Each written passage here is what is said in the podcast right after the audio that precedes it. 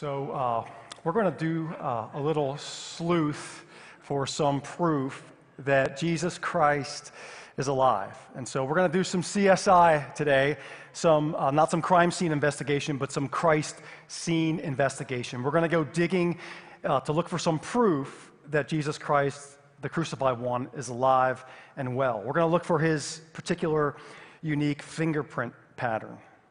Whoever he touches, Jesus changes.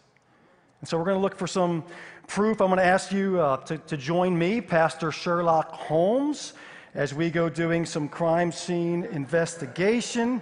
I've got my Sherlock Holmes hat, I've got my pipe, and I've got my magnifying glass. And I look like an idiot, don't I? Um, more, more giveaways, more giveaways. Here you go. Here you go. I'm not going to throw the pipe. I'm afraid what you might do with that. So, uh, is there evidence that Jesus Christ rose from the dead? Can we take the magnifying glass and find evidence of his fingerprint on the lives of people? So, I want to do some CSI from yesterday. I want to go back to the original Christ scene investigation. And I want to start in 1 Corinthians 15. I want to read a passage for you. Uh, Paul the Apostle wrote this to the Corinthian church back in around 53 AD, okay? About 20 years after the death of Christ. And here's what he wrote For what I received, I passed on to you as of first importance that Christ died for our sins according to the Scriptures, that he was buried, that he was raised on the third day according to the Scriptures, and that he appeared to Cephas, that's Peter and then to the 12. After that, he appeared to more than 500 of the brothers and sisters at the same time, most of whom are still living, though some have fallen asleep. And then he appeared to James, and then to all the apostles. And last of all, Paul writes, he appeared to me also as to one abnormally born. So, Paul is writing to the Corinthians and saying, if you don't believe in the resurrection, that Jesus died and rose again, there are 500 people who witnessed it at the same time. Most of them are still alive, so you can go check out the story. Now, who in the world would make up a lie that Jesus Christ rose from the dead, especially at this time in 50 or so AD? When if you claim that Jesus rose from the dead, you could be persecuted or killed. Christians were at the time fed to lions, they were beheaded, they were killed with the spear, they were thrown in prison, they were exiled from their homes. There was a Roman emperor at the time named Nero. He was sick and twisted and hated Christians. So he was known for actually uh, putting Christians in his garden and lighting them on fire to light up his garden party. That's how sick and twisted he was. So if you're a Christian and you claim that Jesus rose from the dead, uh, you could get yourself killed. Okay? So why would you lie about that if it wasn't true? The other thing is, how do you get 500 people to conspire and make up a story that's a lie? Imagine, for example, that I told you when you leave here, uh, go out in Battle Creek and tell everybody you know that you saw uh, Pastor Lenny levitate six feet off the ground while he was preaching.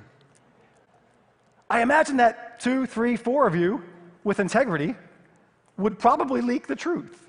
In fact, that lie wouldn't last for an hour. It seems more likely that 500 people actually did see Jesus after he died and rose again than that he didn't.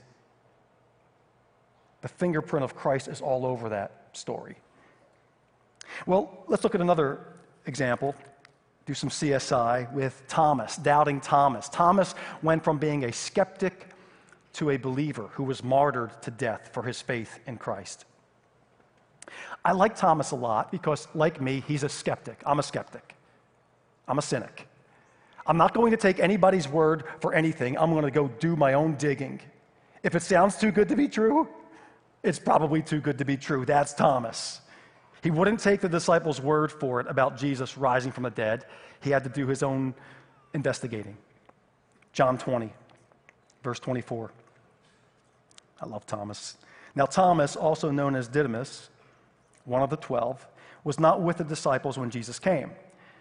So the other disciples told him, We have seen the Lord. This is after Jesus died and rose again. But Thomas said to them, Unless I see the nail marks in his hands, and put my fingers where the nails were, and put my hand in his side, I will not believe. A week later, the disciples were in the house again, and Thomas was with them. And though the doors were locked, Jesus came and stood among them and said, Peace be with you. And then Jesus said to Thomas, Put your finger here, see my hands. Reach out your hand and put it into my side. Stop doubting and believe. Thomas said to him, My Lord and my God. And Jesus said to him, Because you have seen me, you have believed. Blessed are those who have not seen and yet have believed. Well, Thomas must have done some sufficient investigating to see if Jesus really did rise from the dead because he goes all in. In fact, Thomas gave his life because he would not shut up about the resurrection of Jesus Christ. He was a missionary to India. And while he was preaching about the resurrection of Christ, he was killed with a spear. The fingerprint of Christ is all over Thomas. Skeptic to believer to martyr. Let me tell you about Peter, another great example of this. You'll recall that Peter was a coward in the Gospels. I mean, if you read Matthew, Mark, Luke, and John, the Gospels, uh, you discover that Peter did not have a whole lot of stability. He was up and down, up and down, up and down. And one of the last scenes we get from Peter in the Gospels is him denying that he even knows Jesus three times and to a girl, a young girl. He was cowardly, or maybe he was just disappointed that Jesus wasn't who he thought he would be, dying on the cross. But then, just 40 days later, that cowardly Peter, who denied that he even knew Jesus three times to a girl, is 40 days later standing before thousands of Jewish men in Acts chapter 2, verse 36. And he boldly says, Let all Israel, all Jews, be assured of this God has made this Jesus, whom you crucified, by the way, Lord and Messiah. How do you explain Peter's transformation that rapidly from a coward who wouldn't admit his friendship with Jesus to a little girl to a courageous one who would stand before thousands of Jews who could kill him while he told them they were responsible for the crucifixion? How do you explain that? Did Peter go to intensive therapy for like, you know, 40 days, twice a day to have a personality change like that? Was it beer muscles? I don't think so. I think Peter saw the risen Jesus Christ, and that'll change a person. If you see somebody dead come back to life, it'll do something to you, it'll change your personality. All of the apostles, every one of them, experienced a radical transformation. They went from being fickle and faithless when Jesus was crucified to, in time, being fearless and faithful. All of them, all of them, except for Judas, all of them experienced either death or persecution because they wouldn't shut up about the resurrection of Jesus Christ. Would guys die for a lie? Not those guys. But that was a long, long time ago in a faraway place. Then and there. Does the fingerprint of Christ still show up here and now? I mean, is there evidence that Jesus Christ is alive and well in 21st century uh, global uh, ministry? I'd say there is. I've already told you that I'm a, a bit of a skeptic like Thomas, so even though I had people throughout my life tell me that Jesus is alive and Jesus wants a relationship with me and Jesus loves me and all that, I didn't really buy it. I'm like Thomas, I've got to do my own poking. And I did. Let me give you some backstory. Here's the before picture of my life, as quickly and as uh, honestly as I can describe it. As a, as a, young man, I was a high school dropout, uh, had no ambition for college and career. I was battling an addiction to alcohol and was losing badly. My parents uh, weren't there for me because they were battling their own demons of addiction. And I remember at that point in my life as a young man, uh, just resigning myself to a meaningless, hopeless existence. You ever been there? I mean, you don't, you don't write it on a piece of paper and you don't say it out loud, and it might even be in your subconscious, but you conclude uh, that you'll stop hoping for something better because you're tired of being disappointed. Ever been there? And so you just stop hoping. You just resign yourself to a hopeless existence. I did. And I remember going to sleep playing my music as loud as I could to, to sort of quiet the demons in my head. I, was, I was a mess. And, I, and when you stop hoping, you kind of have a death wish, and I did. And I remember when I was drunk, especially, uh, I didn't have the guts to, or the, maybe the stupidity to commit suicide, but I, I was living on the edge. And when I was drunk, especially, I would start fights that I couldn't finish. And I remember on one occasion there was a, a kid holding a gun to my head while I was mocking him. Another time, a, another kid pulled a knife, put it, put it to my temple. And eventually, eventually, this caught up with me, and I did get stabbed, uh, collapsed my lung. I almost died in a drunken fight that I started but couldn't finish. I was dead. Now, I was hopeless. I was desperate. I had nothing at all going for me. Nothing. That's a pretty accurate before picture. It's quick, but it's accurate. then something happened.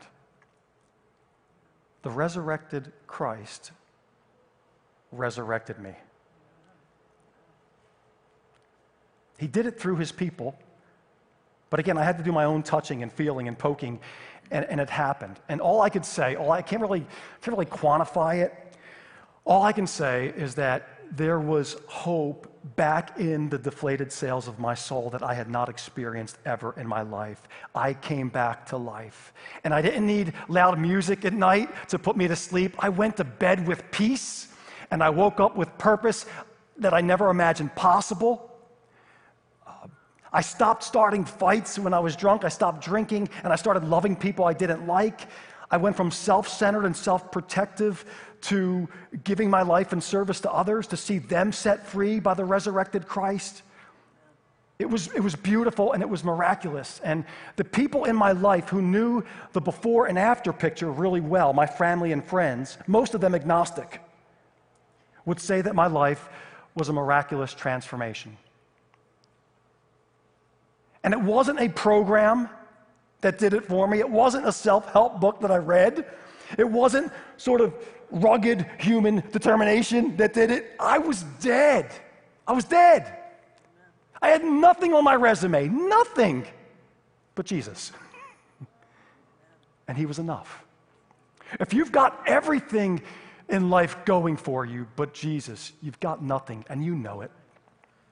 And if you've got nothing but Jesus, you've got everything, and you know it. Well, I'm still not all that in a bag of chips, but you should have seen me before the fingerprint of Christ touched my life. Can I tell you about a few other evidences that Jesus Christ is alive and well today? You're supposed to say yes. I gave you peeps, okay? Work with me here. Uh, when I was pastoring in Pennsylvania, two, uh, two people came into the life of, of the church Dave and Melinda, both of them hardcore drug addicts for a long time. And when they came into the life of the church, they were new in their recovery and up and down, and you could see uh, the newness of their recovery. Like they still had the effects on their face of hardcore addiction. Well, they met in our recovery ministry, Dave and Melinda, and they came to me and they said, Pastor, we want you to marry us. And I thought, oh man, I don't want to marry them. They're not good for each other.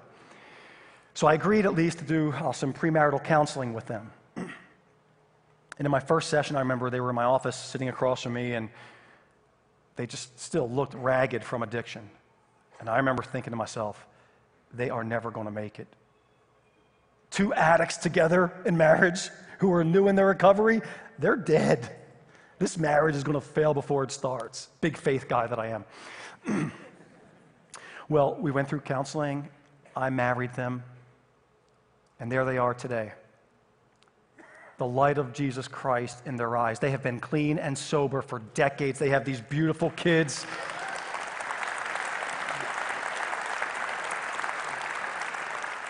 And nothing could have done it for them but the risen Jesus Christ. The resurrected King resurrected them. They're still not done yet. Go back to that picture. They're not done yet.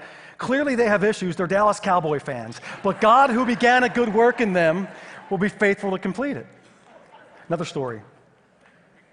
Her name's Dorothy. 80 uh, year old woman, about 85 pounds. She came uh, uh, to the church every Sunday to teach kids, and she always wanted to do special music. Uh, she always wanted to sing His Eye is on the Sparrow. The only problem is her voice sounded like the cry of a cat being tortured, and I didn't have the guts to tell her, so I just let her do special music every Sunday, pretty much. But one of the things she did too is she would stand at the door of the church. We had one door, not like Woodland, we had 20 entrances, but there was just one door. And every Sunday, she would show up and stand at that front door, and everybody who came in, she would greet them with a hug and a kiss. And I'm pretty sure that people came more for her hug and kiss than for my sermons. I know I did. She did not fail to miss anybody. I mean, she just got everybody. And what a lot of people didn't know is that Dorothy had uh, an abusive husband, husband who was verbally and physically abusive. He had dementia, so he was going downhill, and he was a rather large man. And again, she was only 85 pounds. And almost every Sunday, he would block the door so she couldn't get out to go to church. He, didn't, he was jealous of church, didn't want her to go to church. Um, and so he would grab her, sometimes harshly, and, and squeeze her. And she would show up, I would see, with bruises on her little arms. She had to fight like hell to get to church almost every week. And despite all the chaos in her life, every Sunday she showed up and loved on people like each one was the most important person in the world. How do you explain that kind of love when so much was going on in her life? The resurrected Christ resurrected Dorothy. The fingerprint of Christ is all over her life. I was a hospice chaplain for a bit. Uh, hospice is for people who are close to death. And uh, one of the wings of the hospital was for hospice patients. So I showed up one day for my shift as chaplain, and the nurses said, You need to go see Joy. She's got hours left to live. Her uh, kids and grandkids and husband are at, in the room. You just need to go in. It's, it's, it's, it's bad. So I walked in, and it was bad. The first thing that, uh, that caught my eye, the doctor was in there looking around. The first thing I saw when I opened the door was a, a cancerous tumor the size of a football protruding from Joy's abdomen the darkness of death. It was ugly. And then I looked at Joy's face. And Joy was beaming with joy. so I looked at her face, and there's life and joy, and I looked at her tumor, and there's death and ugliness and darkness, and looked back at her face, and there was like incongruence between the two.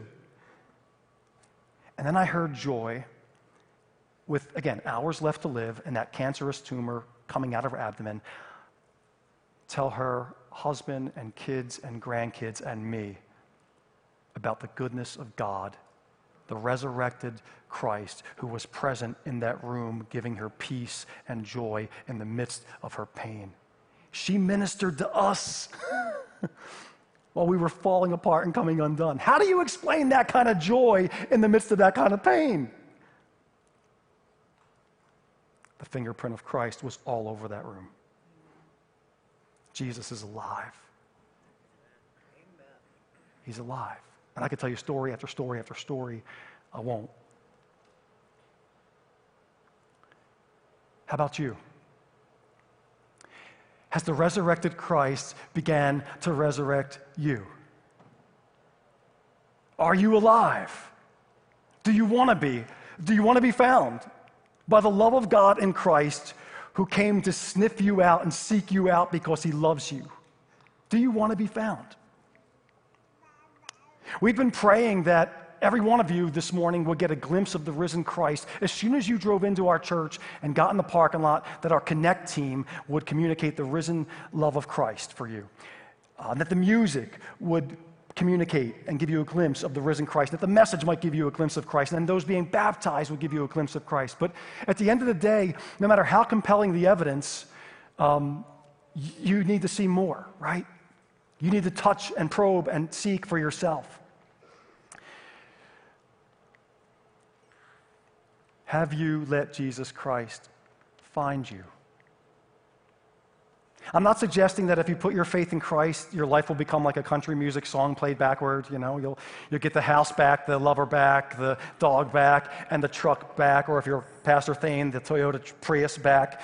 Um, what I am suggesting is that if you let Christ into your life, he will be with you in every circumstance, and you will never, ever have to navigate the ups and downs of life alone ever again. But you have to want to be found. Stop hiding from the God who loves you and come out, come out wherever you are. Can I tell you a hiding story? Last story, and then we're done. I was 10. and I was hiding. Well, first, my mom took me and my older sister for back to school clothes shopping. The name of the store she took us to in Philadelphia was the House of Bargains. That's where she took us to go back to school shopping. No kid wanted to be seen by other kids in the House of Bargains, so we never made eye contact with other kids whose parents tortured them by taking them there. So we're in the House of Bargains, never making eye contact with other kids, because who wants to see other kids at the House of Bargains? To make matters worse, not only did my mom take me to the House of Bargains, she took me to the Husky section of the House of Bargains. That's what they called it. You can get arrested for saying Husky section today. So I had to go and shop at the Husky section because I was a bit plump as a boy. So we're shopping in there, and I was again humiliated. So I decided to make my mom pay. Don't get mad, get even. I'll, I'll make it so she never takes me to the House of Bargains Husky section again. So I decided to hide from her. I found this big coat rack uh, and I hid in the coats. I'll fix her. 15 minutes pass, and I'm thinking, my mom must be going crazy. This is awesome. She deserves what she's getting. 20 minutes in, and now I'm crying because I think that my mom actually left me in the house of bargains and just took off. She had enough of me, she's done with me. I was a handful of a kid, as you might have guessed.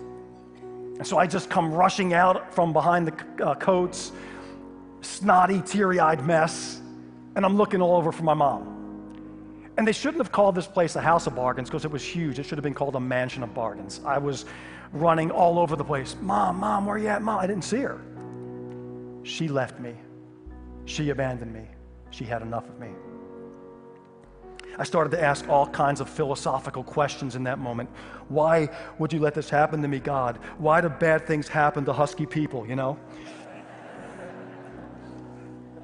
And then a, uh, down a really long aisle, I saw my mom.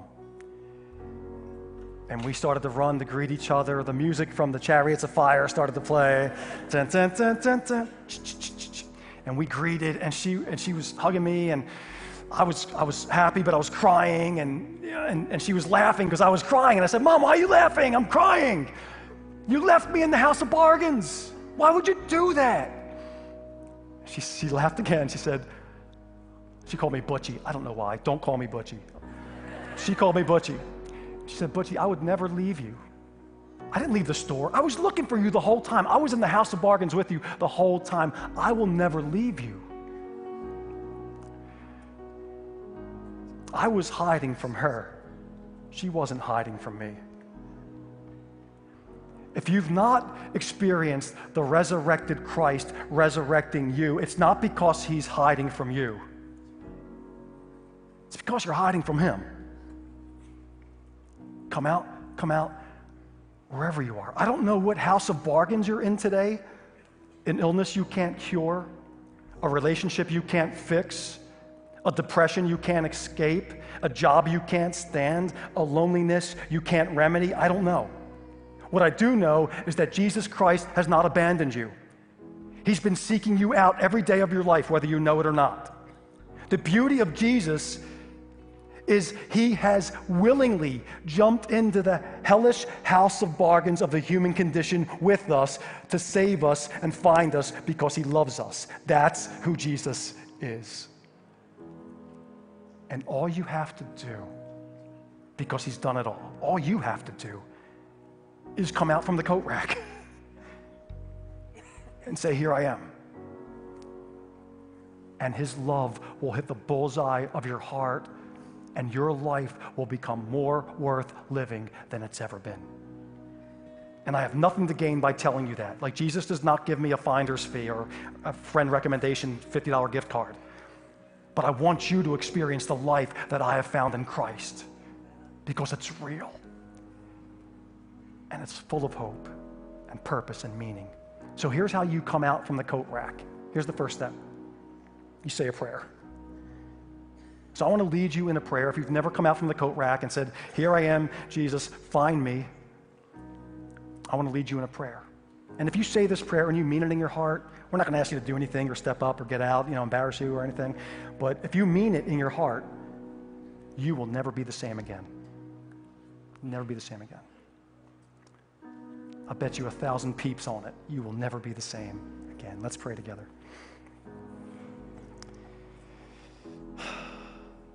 Say this prayer if you can in your heart, if you mean it. Lord Jesus Christ, I need you. I want you.